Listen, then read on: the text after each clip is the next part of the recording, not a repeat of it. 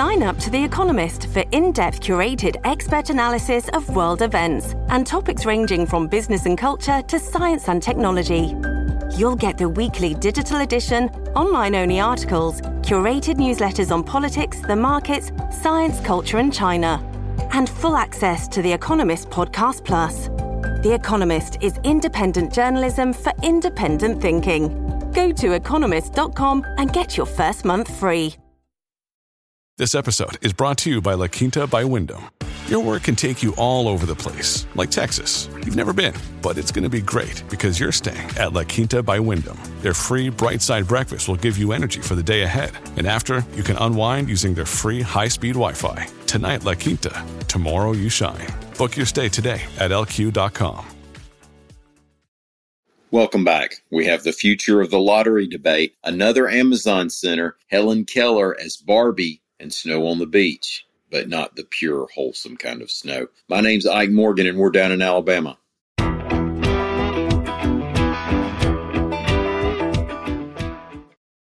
As we've mentioned here before, the 2021 Alabama legislative session came to a close late Monday night, and so we're done with those updates. What we have today is our first update on the 2022 Alabama legislative session. And of course, we're going to mention the elusive Alabama State Lottery and maybe casinos or sports betting. Time will tell about the details. This past session, we saw one gambling bill die, then another gambling bill pick up a little steam, pass the Senate, then die in the House as time ran out.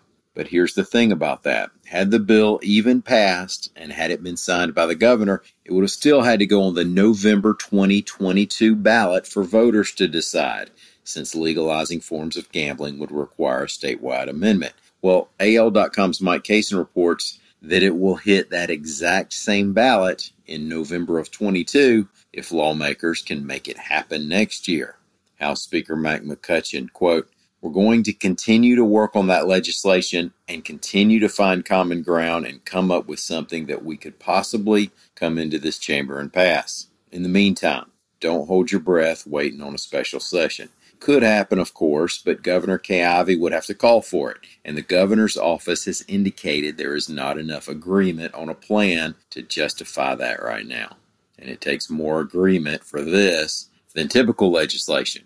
See, we're talking about a constitutional amendment, and that requires three fifths vote in both houses. There are some Republicans who will not vote for gambling, period. So even if the GOP has a supermajority, they still have to tap into the Democrats get the votes they need. And Democratic leaders are saying that funding for Medicaid expansion has to be part of the gambling plan to get their support, which all means that Alabamians are still facing an indefinite amount of time during which we have to leave the state to lose our money. It's hardly fair to have to pay for gas as well as poor probability skills.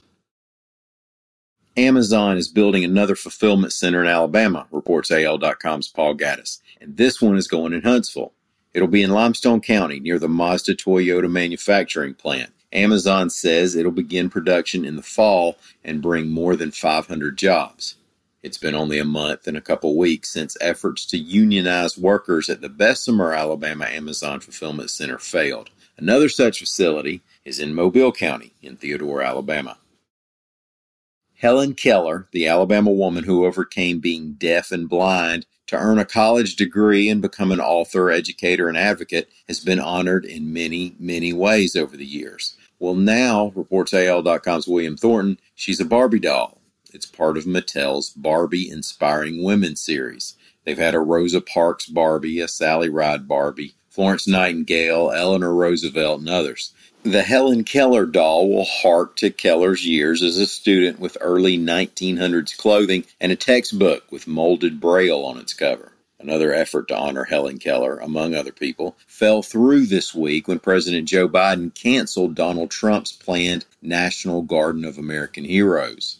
Plans were to have a park with 240 statues that were picked by a Trump appointed task force. The six Alabama figures would have been Keller, Parks, Nat King Cole, Harper Lee, Jesse Owens, and Coretta Scott King. If you were sitting on the sands of Gulf Shores Monday evening waiting on your ship to come in, well, at least you might have seen some cocaine wash up on the beach. That's almost as interesting as seeing a manatee in the bay, and it makes for a better story to tell. AL.com's Howard Koplowitz reports that Gulf Shores police recovered 31 kilos of snow on the beach. That has an estimated value of $1 million. Police said they're not sure where it came from, but that they're working with state and federal authorities to figure out all they can. Thank y'all for listening. We will be back here again tomorrow. Until then, stop by and see us anytime you want to. We're on the World Wide Web at al.com.